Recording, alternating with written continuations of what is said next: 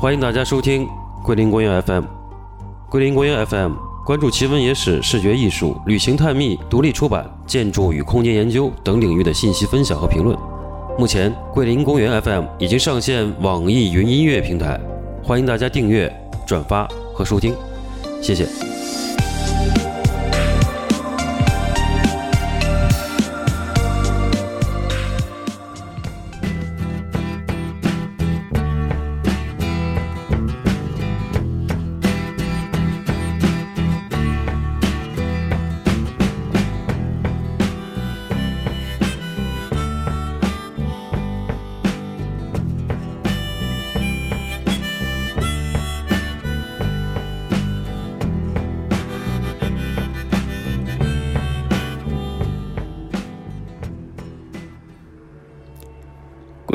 公园的朋友们，大家好！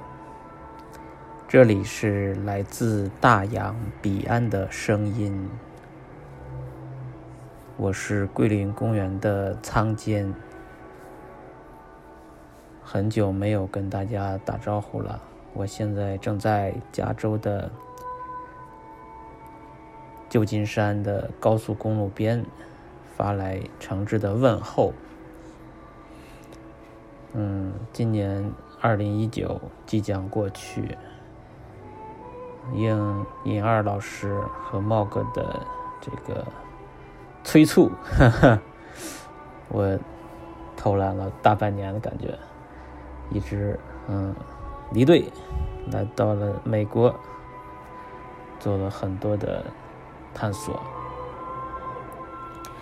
嗯，今天呢，我花了大半天的时间。对，二零一九年我自己的一些信息做了一个整理。嗯，二零一九感觉非常的短，稍纵即逝，但是又那么的长。发现做了很多的故事和探索，这个一年可以讲也是。一言难尽，说过累累，嗯，终生难忘。那么，从我的视角，那跟大家分享一下我们这一年发生的一些啊比较重要的事情，主要偏嗯文艺的吧，还是偏文艺的。我们可以嗯简短截说，从头开始，在。一九年的一月，嗯，一号，我受到上海的鹦鹉所的邀请，嗯，参加了一次讲演，嗯，系统的梳理了一下自己的创作，当然了，也不是很多产的，因为这几年都在玩儿，嗯，和养生，哈哈，因为这个人到中年，知足常乐。啊，不像年轻的时候那么激进了，可能效率和心态都有所变化，但是应该还依稀尚在的一颗鲜活的心啊，这是第一天发生的事情，跟鹦鹉所的朋友做了一次分享。嗯，然后在一月中的时候，一月十九号。也就是今年我们最重要的一个重大的事件，就是我们的桂林公园终于在上海成立了。桂林公园的缘起其实不是我，呵 呵但是嗯，我们有三个成员，呃，茂哥是我多年的好朋友，他希望。嗯，一直撺掇我说搞一个电台。我说好呀，嗯，那么两个人不成文，两个人有点干巴。那么另外我有一个好朋友就是尹二，嗯，建筑师尹二。然后呢，他一直也在跟我说一件事情，就是想搞一个公众平台，做一些艺术的创作和嗯传播。那么从我这边的一个角度来看，好呀，既然两边两个朋友都这么热衷，那我就凑一起，左手右手一起挥动，我们就成立了桂林公园。一月十九号，在还没有开始做什么的时候，就发了一个公众号啊，写了一个爱伦坡的故事。呃，然后一月份其实从我的这个记录上看，大部分是我在玩废墟。嗯，从去年开始，也就这两年吧，开始逐渐的对废墟产生了浓厚的兴趣啊，喜欢到一些在上海周边的很有名的废墟去探险。嗯，还有一个重要的活动就是在因为。嗯，人只能在一个局部的范围活动，但是我们有了谷歌地球，我们 Google Map，在上面我可以看到整个世界，在整个世界范围内，啊，我的疯狂的每天花大量的时间和精力在漫游，嗯，这个使我成了一种日常，嗯，非常喜欢在这上面做各种各样的，嗯，废墟建筑和一些。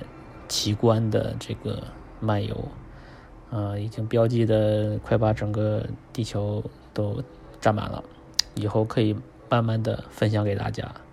如果大家对某一个国家、某一个地区有兴趣，想找一些好玩的地方玩，当然我不是在分享那些旅游景点那种大众游打卡的地方，其实不是我的研究范围。嗯，就一些冷僻的，嗯，没人知道的好玩的地方，这个我还是，嗯，做了很多的工作，以后可以陆续分享给大家。那就是一九年一月份，啊，我在上海去了几个废墟，嗯，然后，嗯，二月呢，其实就过年了，过年回家赶上一场大雪，然后北方石家庄，啊，正好又下雪，就记忆中。一个人在雪地里玩的很开心，这就是二月的啊，在当时二月份有一个我记得一个很重要的一个朋友，就是我们上海的动画小王子沈杰，他的新作《Splash》入围柏林英雄最佳动画短片啊，这个天才可是大家一定要知道他哦，他可是。什么，威尼斯、柏林这些，都是大牌电影节里边的常客哦。当年，当然，同年十一月，他还是北京动画周费纳奇动画节的最佳得主。嗯，不可以不知道他哦。好，我们回到三月，三月的时候。嗯，也在一个朋友公司做了一次创作的分享。那么最重要的一件事就是我们的桂林公园网络电台第一期解体注音，呃，是由茂哥主导的一个话题。我们在三月二十五号就开始发布了。那么三月三十一号，我们成员三人集体穿着制服。啊，做了一场这个走秀啊，这个我们留下了宝贵的图片和视频。好，时间进入四月，四月是一个忙碌的季节，因为我们报名了五月份的上海 Unfold 书展，艺术书展。那么在这个书展上，我们要做出很多的艺术的周边和创作。嗯，我本人呢是做了一套这个版画，把我之前选了一些作品复刻成版画，然后把我的之前一个故事就是江流也做了一本书，啊，当然还做了一些其他的周边，像包啊，还有一些花儿、海报之类的。那么最重要的是尹二老师，他是一个效率极高啊，非常高产的人啊，他把。嗯，艺术家帮摄影师还有他自己做了很多的呃作品产品，啊，我们就在疯狂的备战。这是忙碌的四月，五月迎来了一个重要的事件，就是五月十六号开始的上海书展艺术书展。啊，今年的上海书展盛况空前，啊，去年基本上我都没挤进去，今年我是作为创作者进入的，啊，感受到了书展的场面的热烈，啊，可以看到我们的知识青年对艺术、对文学、对兴趣爱好吧的热爱是无法用语言来形容的，希望他们越办越好。当然，明年的书展我们也要。继续出现，啊，非常的压力非常大，需要尽快的进入创作的状态。OK，啊，我们到了六月，啊，五月有一个人可以缅怀，就是我们的著名的建筑师，华裔建筑师贝聿铭，五月十六号去世。啊，贝大师作品遍布全球，我这次在美国也去。膜拜了他的作品，啊，他是一个我们华人的骄傲，也是一个文艺青年不可以嗯忽略的一个重要的一个 IP，希望大家多去了解他。嗯，到了六月，其实忙碌的节奏还是没有停下来。我们六月又参加了六月五号的北京 ABC 艺术书展。啊，在上海的那个书展呢，其实还有一件事情，就是我们很有幸的是跟日本的。漫画大神横山裕一做了邻居。OK，那么我们就借此机会多多跟他互动，啊，以至于蹭了他很多的手稿。嗯，我们也帮他，嗯，提供了很多我们山寨的中国的魔性的产品，啊，他也非常感兴趣。OK，六月份我们在北京，不光是书展，见了很多的朋友，啊，还去了木鸟书店，啊，跟他。烟囱啊，大伙儿一起都吃过饭啊，非常开心。北京呢，其实是我个人的一个文化的一个归属地。虽然十多年在南方，但是，嗯，虽然越来越对北京的这个味道淡忘了，但每次回北京，去北京都觉得很啊很亲切，跟大家都有一种亲近。这个是在上海不一样的。七月份呢，七月份我们到了一个，嗯，中国南方的小城市桂林公园，到了宁波。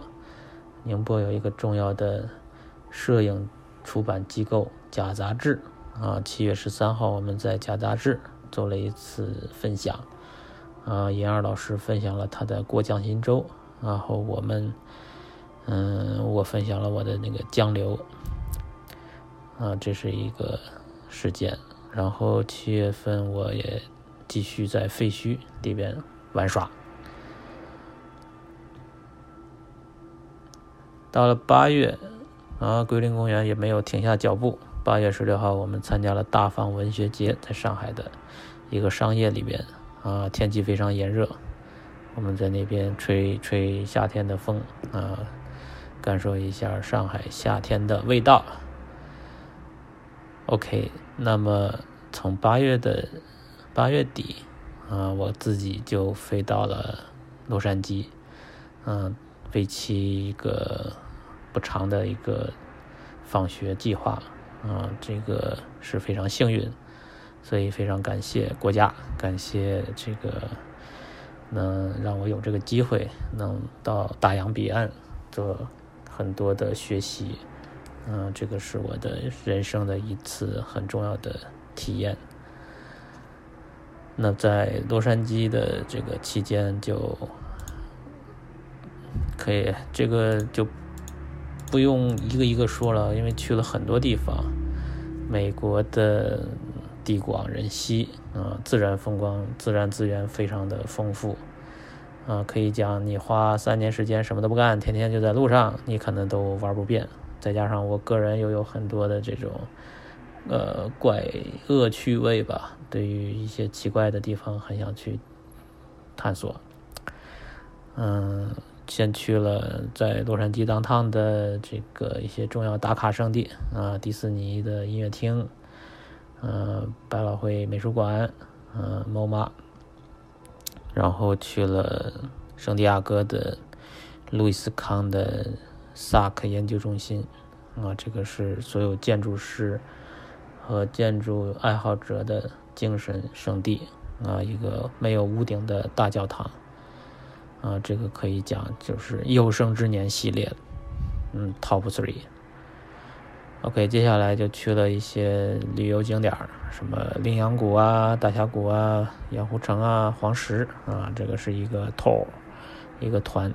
嗯嗯，在我在美国享受自然风光的这个期间，我们的桂林公园也没有停下来这个继续传播的脚步。啊，我们之前在网络电台上请到了很多的朋友来做客，有建筑师，有艺术家，有游戏制作的朋友，啊，还有文学的，呃，这个，嗯，反正都是一些好玩的人。那么在九月份呢，我们桂林公园请到了时尚达人张达老师，啊。就是做服装设计的张达老师，做了一个嗯关于国潮的一个系列的一个嗯汇总，嗯为期两期，嗯非常精彩，希望大家也可以回去收听。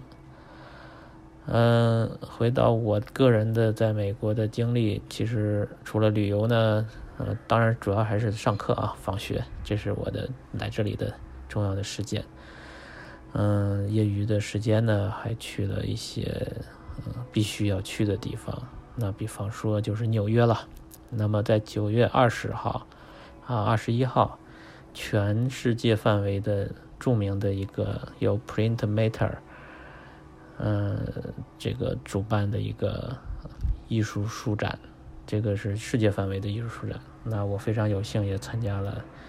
嗯，去在艺术书展的海洋里边逛了两天，嗯，看到了非常多的各个世界各地来的人，有趣的人和做的有趣的书，啊，当然也贡献了非常客观的美金，啊，买了很多书。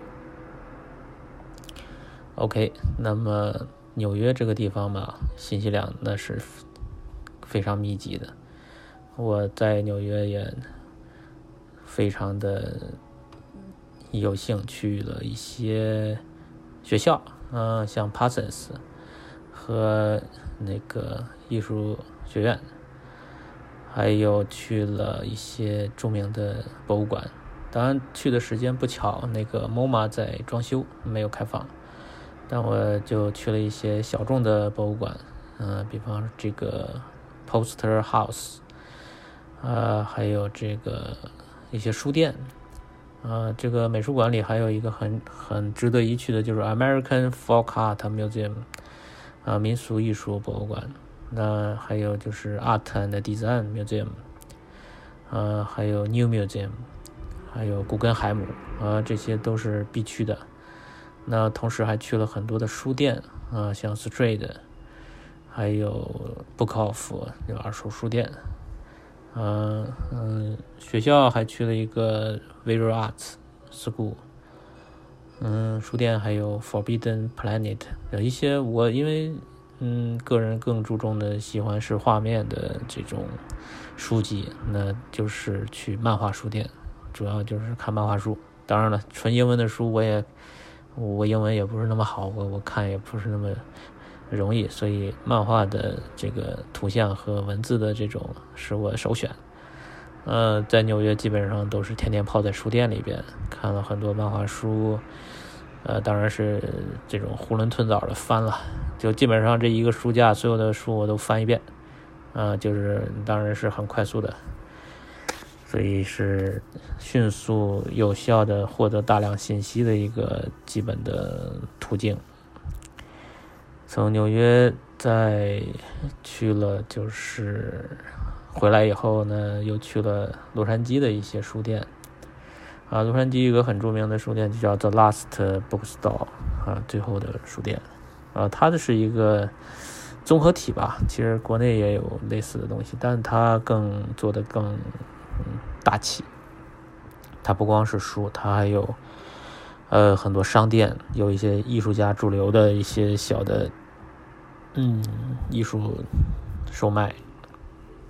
整个的话就是像一个书的商业综合体一样的，嗯，非常热闹，啊，人气也是非常旺，嗯，这个来到洛杉矶的朋友首选。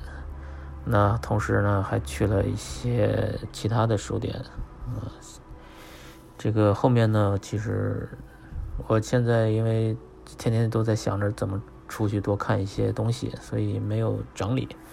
呃，等我慢慢以后有时间，会把这些信息都整理给大家。OK，那么到了十月，十月份是一个旅游的季节，哈哈，呃，感觉每个月都在旅游。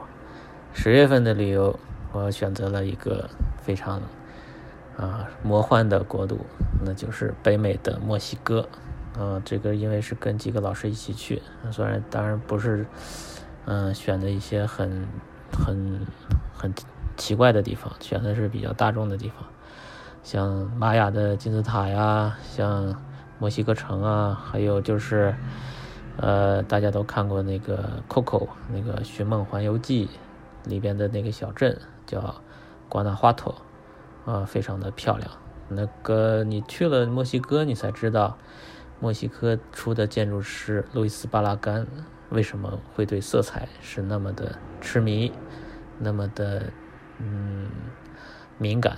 因为全他们整个国家、整个民族都是他们的眼睛里都是充满了色彩啊！这个小镇也现在也是网红打卡圣地了。我去那儿也发现了很多中国来的网红吧，各种各样的。嗯，墨西哥还去了一个叫瓜达拉哈拉。嗯，是不是很旅游的地方？然后，嗯，很有意思。他们当地墨西哥很多朋友都说啊，你敢去毒枭那么猖狂、很乱的？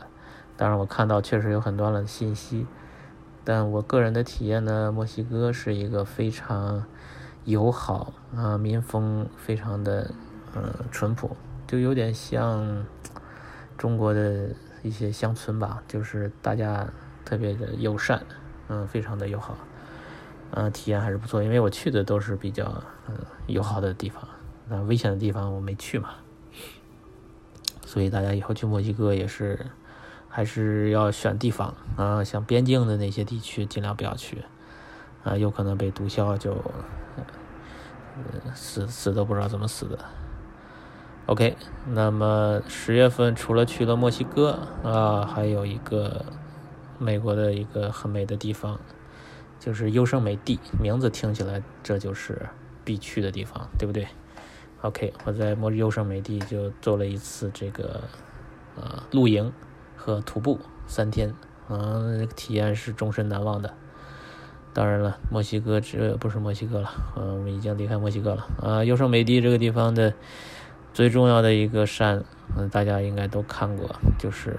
拍过一个去年很火的纪录片，叫《Free Solo》，呃，我也去那个山底下看了一下，嗯，的的确是这个徒手攀岩这个山峰的人，那就不是一般人。这那也可能有人恐高吧，反正总归这个是，嗯，你一定要去看一下。当然，我们去的当时也看到了有人正在那个山上很高的地方就在那边爬。就是用望远镜，你就很难发现了。我是用手机上放大看的，啊，甚至有人就在上面搭了个帐篷，在上面就过夜了，真是不可思议。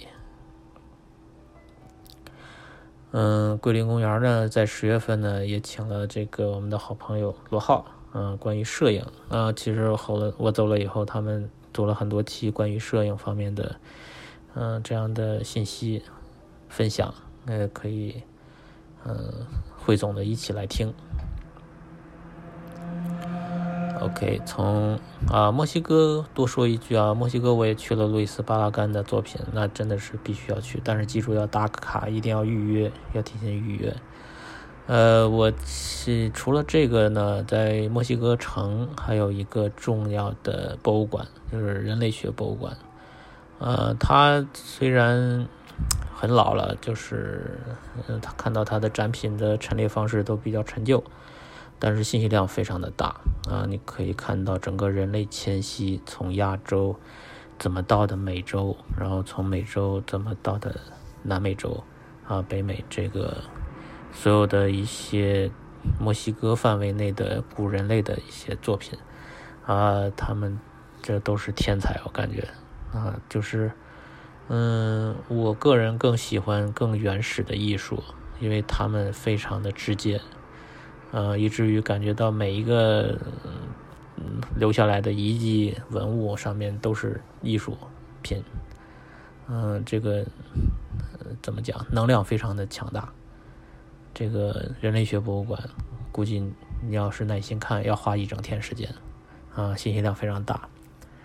要知道，这个玛雅、阿斯科特这些，嗯，古人类是非常复杂的分支。我看了才知道，就是说它不同时期，然后有不同的地域、不同的这个文明，他们之间还差异特别大。这当然我不是研究这个历史的，所以我只对他们的视觉呈现非常感兴趣。以后也可以分享给大家啊！我基本上去博物馆就是狂拍。嗯，一张图，一张照片，一张文字，就是他那个小标签儿啊，就是狂拍，这个都没时间去消化它，这个有点嗯，属于当代人的通病，就是碎片化的信息轰炸，被信息海洋淹没、迷失哈。十一月。十一月有一个洛杉矶很搞笑的一个小事件，就是如果大家都看过《银翼杀手》老版的啊，它里面的片头就是二零一九年十月的，啊，不是二零一九年十一月的洛杉矶，嗯，这个那现实中的十一月洛杉矶是怎样的呢？那就是到处都在着火。它这个地方非常干燥啊，真的很神奇。既然是海边啊，靠着太平洋这么漂亮的就是海，居然是非常干燥的一个地带啊，以至于这个火势非常的失控。我去优胜美地的路上都赶上大火封山，差点就没去成。嗯，OK，从十一月。就在洛杉矶看了一些，嗯，值得一看的东西，比方说一个 Stain House，然后还有就是一个叫 Watts Towers，啊，这个以后都可以分享给大家。十一月还有一个就是有一个游戏，在这个时候突然火了。嗯，我我之前提到纽约有一个书店叫 Strayed，搁浅嘛，就是这个游戏就叫死亡搁浅，叫 Death Stranding。当然，我在这边也没有机会玩这个游戏，我是在 YouTube 上把它的通关视频都看了一遍啊，就像看电影一样。现在因为时间太少了，没时间打游戏，都是通过看视频、通关视频来体验游戏的。当然，这个不可以，游戏是不可替代的。不能通过这个方式，但我很喜欢这个游戏的设定啊，它关于这个死的这个概念，死的这种物质啊，这个包括所谓的搁浅的这个岸边，这个海滩的东西是非常有象征意义的，有很多的文学影视里都关于海滩。呃，都有很多的描述。呃，我印记忆最深的是那个《银翼》，呃，不是《银翼杀手》，那个叫《精神漫游者》。呃，里边关于银色沙滩的描述，嗯，是我非常记忆犹新的。那这个《死亡搁浅》里的沙滩、海滩，也是让我很非常喜欢。嗯，在这边呢，其实美国的生活是非常无聊了。节奏又慢啊，这个值得吐槽的地方太多了。我甚至都在美国一段时间都自闭了，因为很多事情感觉很不爽。嗯，但是也也没有停下脚步吧。就在十一月呢，我去了一次旧金山，在圣弗朗西斯科三藩市，嗯，徒步行走了一天啊，就这个微信运动上徒步一天行走了四万七千步。嗯，而且你要知道，旧金山它可不是平地哦，它可是非常陡的这种山起伏的这种地形啊！你要徒步走四万七千步，嗯，而且还一个就是这个城市风雨交加啊，气候是非常的糟糕。我为什么走那么多呀？就是我就想，就是也是因为个人的喜欢，用双腿丈量一个城市。啊，我经常原来出差就去一个陌生的城市去，嗯，这叫什么散步，啊，就像那个日本电影散步一样，转转，就是用脚步来去体验这个城市。啊，在旧金山当趟，啊，就整个的走了一遍，啊，风雨中，只是纯是靠走来取暖，啊，冻死我了。呃，是马克吐温说的吧？说是我遇到最冷的夏天就是。旧金山的夏天，啊，就是这个地方好像一直让人感觉很冷。OK，然后还在这个奥克兰，就是它的湾区的另外一个城市奥克兰、伯克利啊，这都是必去的。嗯，做了很多的这个探索，然后从旧金山一路向下到硅谷啊，去朝拜了一下我的这个。谷歌 Map 的这个总部啊，它有一个部门专门是做谷歌 Map 的，所以我我因为天天上谷就去朝拜一下，然后从一号公路一直回到旧金山，回到洛杉矶。嗯，在旧洛杉矶，我住的还不算是当趟，是一个 Orange County 这边，所以嗯，周边确实没什么可玩的，嗯，比较的。无聊，所以就在附近找一些书店，嗯，有一些书店也被我找到了，还有找到一个电影院，嗯，它是放一些文艺片的，嗯，我去看过几次，都还嗯蛮激动的，然后就拜访了这边的一些朋友，嗯，南加大，南加大的，嗯，认识了很多朋友，嗯，还有就是这个。南加州建筑学院啊，也认识了新的朋友。嗯，在十二月份啊，这就一晃这一年就说到十二月了啊。我去了一趟加拿大，这个温哥华啊，没去东部。啊，温哥华也有一个值得必去的地方，也是人类学博物馆。那它的这个值得一提的是，它在它不是规模很大，但是它。有非常嗯丰富的，因为它是移民城市，所以它有非常丰富的全世界的这种呃古人类的一些作品啊在里边。它是在一个厅里边把所有的各个五大洲、七大洋啊、七大洲五大洋的呃古人类的东西并置在一起。哇，这个并置的效果让我也非常的震撼。因为同时你在左边是非洲的那些面具啊，它面具特别多，非常的，啊，你要对面具感兴趣，你可以去看一下它非常多的面具的这个陈列啊，这边是非洲的啊，那边又是韩国的啊，这边又是什么印尼的，哇，这个同时呈现在你眼前，这个感觉又是一个，啊，这个就让我想起当年去大英博物馆，大英博物馆当然很大了，但是。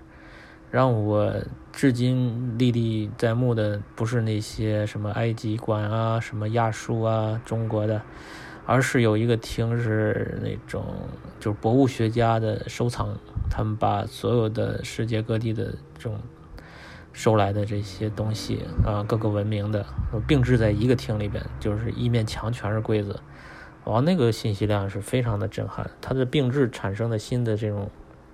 效果让我非常的难忘。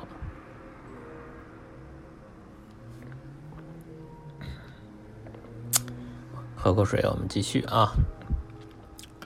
好，那么在洛杉矶呢，还有一个我觉得很符合我的点。当然，还有一个朋友来，他也说是他他先去的，他推荐的。当然，我也想去的，就是叫侏罗纪科技博物馆啊。这个东西里边实在是太震撼了，它都是一些很呃奇怪的一些收藏品啊。这个以后也可以慢慢分享给大家。OK，嗯，当然也去了这边的学校，还有像 Art Center，这个在美国的设计学院里是排前三的。OK，那么在前两天我刚刚回来的，又是一次美妙的旅行啊，是跟几个朋友、当地的朋友一起飞到了波特兰啊，波特兰也是艺术之乡啊，嬉皮的故乡，还有我最爱的一个厂牌叫 Project。当然，我去的不是去看他们了，这个是圣诞节，所以，嗯，从波特兰我们就一路从俄勒冈开车回到了加州，也是一次非常难忘的旅行啊，玩得很愉快，好吗？这这一年的个人嗯信息就简单开启到这儿啊，后面我会慢慢的把它们分享给大家。就希望大家耐心等待。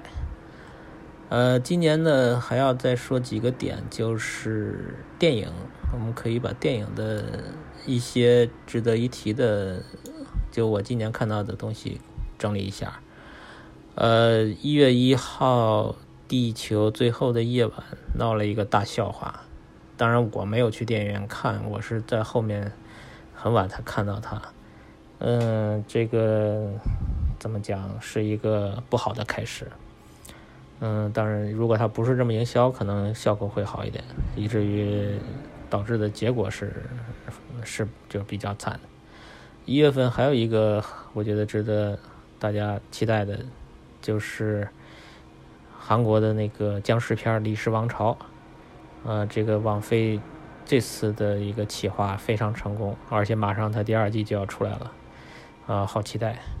这个一晃已经一年了，嗯，二月一二月份还有一个叫《波西米亚狂想曲》，这个片子嘛，其实嗯看下来感觉没什么，就是最后二十分钟是让人热血沸腾吧，你就当看了一个演唱会，啊，你去参加了当时你你没机会参加的一次这个临场感。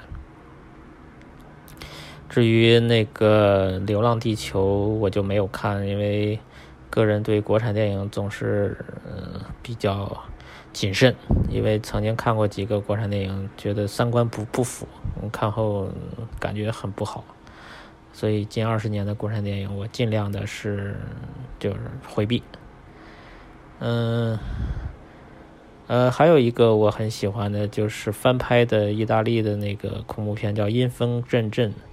这个电影嘛，其实褒贬不一，但是它的原声是找了 Radiohead 的主唱那个 York，嗯，做的我很喜欢，我觉得他的这个原声单拿出来听，非常非常的打动我。呃，二月份还有一个，我觉得是去年应该说最成功的一个电影，就是那个冯什么康。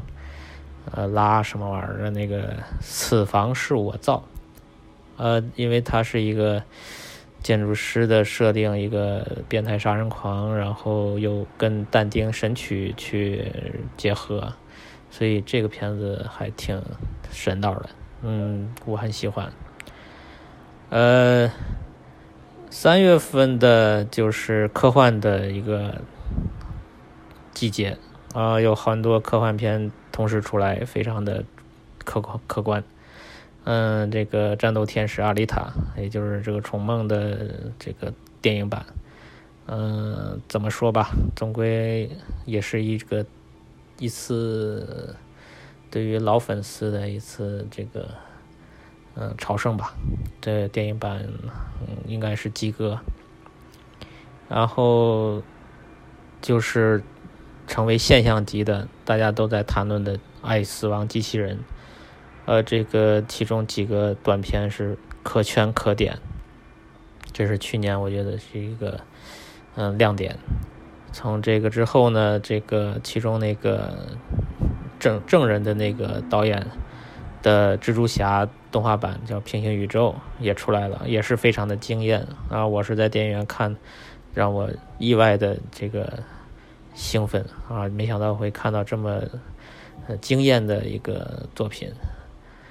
呃，去年呢，我个人呢还嗯看完了《风骚律师》，因为对毒师是一个死忠粉，《风骚律师》的四季可以讲不亚于《绝命毒师》，当然没有它火，是非常的低调的一个美剧，但是水准一流依然保持在《绝命毒师》的那个 level。呃，同时呢，这个在网上也看到了一个非常非常有才的这种。网民就是那种很草根的人制作了一个系列，叫《广西车神之叛逆少年之夺命幺二五合击》。哇，这个我觉得这个剪辑可以秒杀一切国内主流的导演啊！如果大家有机会有兴趣，可以去 B 站上去看一下啊，非常的惊艳。四月份的复联也是就过吧，不说了。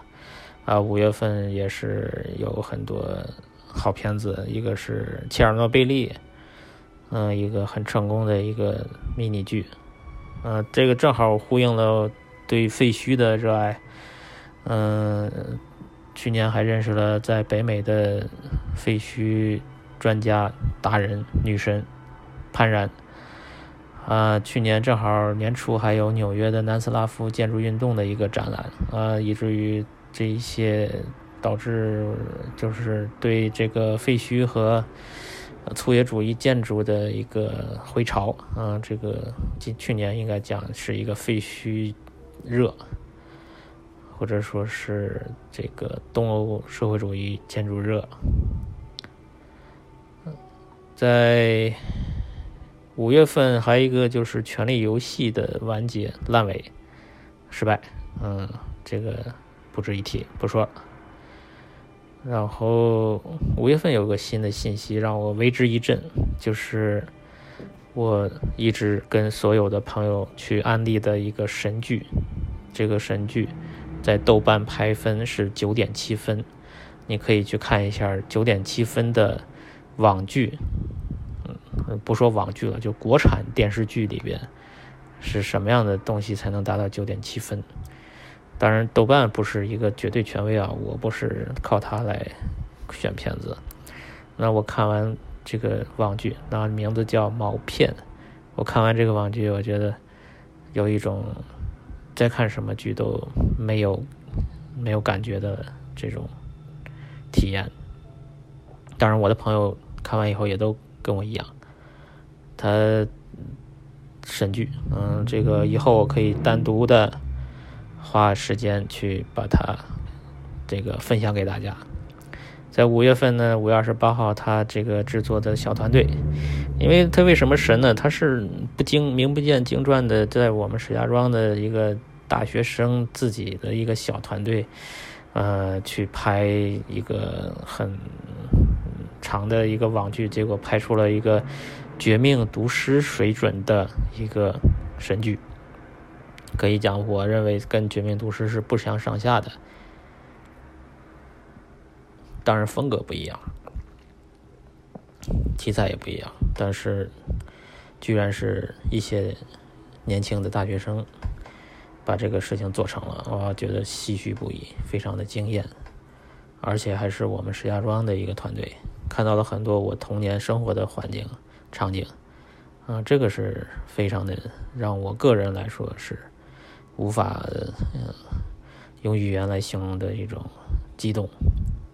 呃，五月二十八号，他宣布这个这个片子毛片啊，不是那个毛片，是毛泽东的毛片，是骗子的骗，是讲一些嗯小诈骗犯和一个大的犯罪集团的这种斗争。他将宣布要开拍电影版，啊，这个不知道什么时候能拍好。但是我严重期待。到了六月呢，其实是上海的一个重要的事件，就是上海电影节。呃，这次电影节呢，我赶上了阿基拉，在阿基拉的电影里也提到了这个二零一九。啊，在二零一九年看阿基拉也是很具有意义的。然后是那个 Mad Max 的电影黑白版大银幕，Mad Max 大家都知道，因为没有公映，所以如果你能在电影院看到它，那也是非常的幸运，而且还是黑白版，嗯，这个画质真的也是经典。啊，这次呢是安哲年，请了安哲的老婆来这个跟大家互动，嗯，我也看了他的雾中风景，嗯。然后是两个也是网飞的剧，在七月份，一个是《怪奇物语》，《怪奇物语》的三，嗯，及格吧。然后暗黑的，就是德剧，也是讲时间穿越，这两个剧有点一点点的像，但是，嗯，气氛完全不一样。第二季，暗黑，Dark。嗯，非常的烧脑。嗯，七月份还有一个牛逼的剧，就是《John Wick》啊，这个第三集，这个没什么好说的，就是基诺里维斯一个人就是干。啊，七月份国产有一个现象级的电影，那就是《哪吒》。嗯，口碑如潮，大家都颠覆了大家对哪吒的形象和中国动画电影的形象的一个认识。这个应该说还不错。我们桂林公园也对哪吒做了一期的这个讨论。但是，嗯，我可以跟大家再推荐另外一个，我觉得完全可以超越哪吒的中国动画，在去年。那就是叫《罗小黑战记》，这个之前是一个剧集，嗯，它已经有非常成熟的制作水准啊，他的这个画工和动作，呃，所有的这些技术上层面的东西已经完全达到国际水平了。那最重要的是，他的故事、他的世界观又是很中国、很东方的，呃，也是很成熟的，有一套背景。嗯，世界观的一个这个扎实的一个呈现，所以这个片子我觉得从各个方面来说，应该是比哪吒之上。当然，他在国外的这个口碑也非常好。国外的话，在日本他是去年啊一一九年的动画电影里排第七，而不是第六的。那过到十月份，我非常的幸运。竟然是在美国看到了这个叫小丑 Joker 的首映啊，那个十月三号我去电影院看的，以至于尝鲜，嗯，比大家都看得早。十月份的《绝命毒师》出了一个大电影啊，可以讲也是一个向嗯这个剧集致敬吧，然后粉丝也。在感动了一番。嗯，十一月份呢，其实没什么。嗯，看了一个阿波罗十一号，这美国登月已经五十年了，那我们这个天文就没有再往前推进，一直就好像就停滞了。啊，五十年前我们都上了月球了，如果进一步的话，五十年你都可以发展出。到火星起码应该是可以了吧？按这个时间的跨度来说，啊，至于以至于我们现在基本上连月球都不去了，啊，也可能没有商业价值，这我就不懂了。呃，这次旅行也是跟了几个朋友，都是天文爱好者，啊，他们对嗯这个宇宙也是非常感兴趣，嗯，学到了很多知识。呃，十一月八号有一个叫。这个 Doctor Sleep 这个《闪灵》的续集，嗯，基本上也，嗯，一半一半吧。前面一半还不错，后面就有点俗套了。十二月电影里边有一个，呃，我看了，因为是这个是在小电影院看的，就是班机社的这个 Promare。啊，这个动画片我觉得真的是神作。呃，班级社一直是我喜欢的一个日本动画的一个，呃，很重要的一支。他我们一直在缅怀金敏，我们一直在吐槽这个汤浅证明。那么这个金石阳之，我觉得完全可以跟他们平起平坐了。呃，他的风格跨美式和日式结合的非常好。呃，整个的画风和这个故事都可圈可点啊！这个片子可以说是一九年的一个惊艳之作。然后在年底的时候，前几天还看了《灯塔》，呃，就是黑白的两个人在灯塔中的疯狂，呃，还不错。嗯，这这种题材的我还是挺喜欢，尤其黑白风格也是我的菜。啊，今年音乐方面我是非常的幸运，在洛杉矶看了两次中这个神级的人的演出，一个是十月十八号，坂本龙一，啊，坂本龙一居然出现在我的面前，虽然很远啊，我买的最便宜的票，但是啊很激动，看到坂老爷子一个人站在舞台上说一些笑话，然后谈笑风生。然后弹奏他当年的神曲，啊，这个热泪盈眶，这个是一次难忘的体验。而且他那个剧场也是非常赞的，是一个酒店的一个叫 S Hotel 的 Theater，我觉得应该是个夜店，嗯，就是它室内做的非常的呃巴洛克，嗯，很很很古典。下次把照片分享出来。呃，在十一月初呢，我最爱的一个后朋克乐队包豪斯，很多人都知道包豪斯是德国的建筑现代建筑的摇篮。那那当然很巧了，就是英国的后朋克乐队也有一个叫包豪斯的，嗯，他也是一个我很喜欢的一个包豪斯，在洛杉矶的一个演出啊，这次也是非常的荣幸，幸运看到了包豪斯。